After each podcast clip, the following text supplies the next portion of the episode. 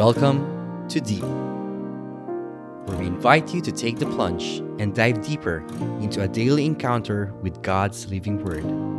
Journey with a collection of personal reflections of other souls as we all draw nearer and deeper to God's heart.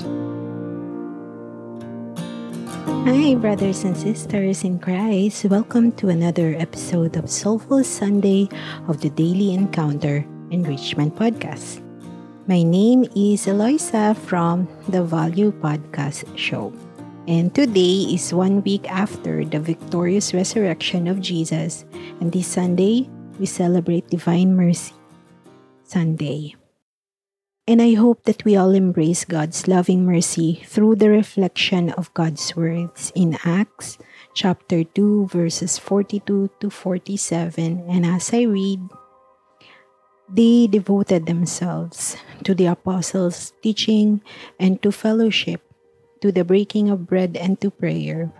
Everyone was filled with awe at the many wonders and signs performed by the apostles. All the believers were together and had everything in common. They sold property and possessions to give to anyone who had need. Every day they continued to meet together in the temple courts.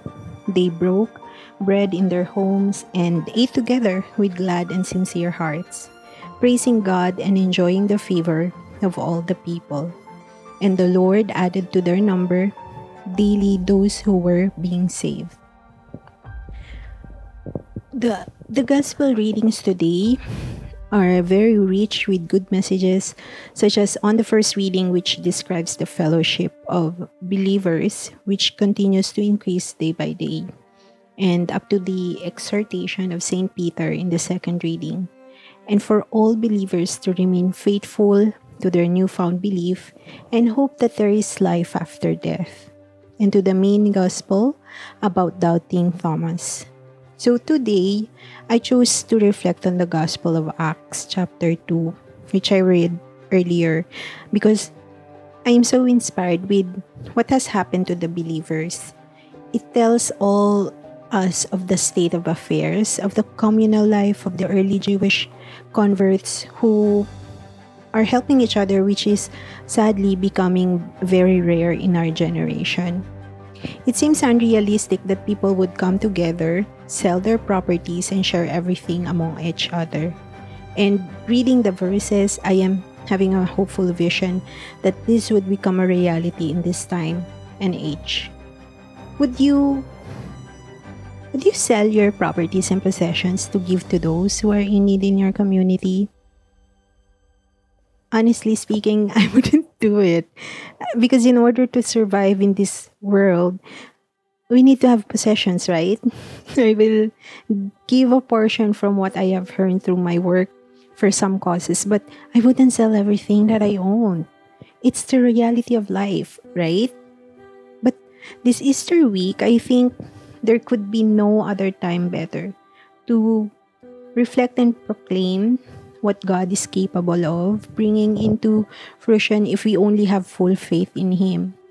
The fellowship of the community at that time tells us of the wonders that the Holy Spirit can do when we allow the Holy Spirit to lord over us. So today, almost everyone is part of a group or a community, either in social media, for example, Facebook groups, NGOs, and other communities that advocate social relevance. And the idea of being part of a community attracts us. But at the same time, it also repels most of us, right? We long for the life affirming benefits that community can give us. But we do not like or even resist the demands that community makes.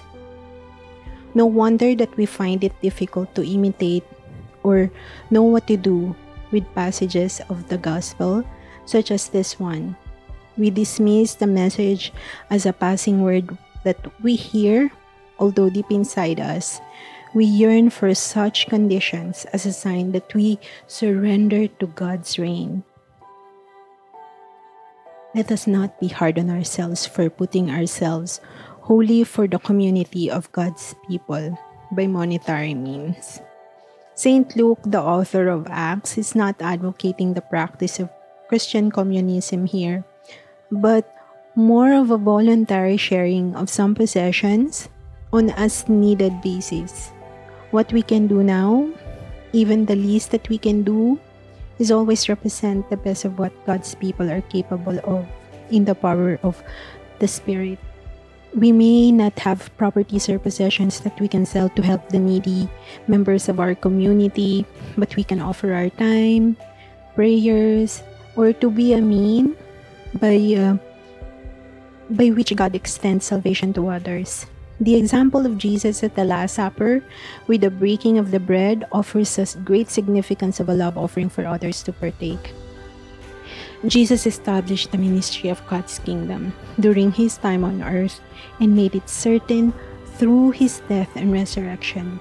This ministry is not confined to the past or the previous generation, but is a source of hope that will endure for future generations. Brothers and sisters, I hope that you are blessed with God's message today. Let us continue to keep the light burning of the Easter message of victory, hope, and love. And let us have an internalization on how our own lives better reflect what God has done for us and the living presence of Christ in our midst. Thank you for tuning in to this Sunday's episode of The Deep. And again, this is Eloisa, encouraging everyone to share God's message to everyone that you know. It's the least that we can do for the community of God's people. Have a blessed Sunday.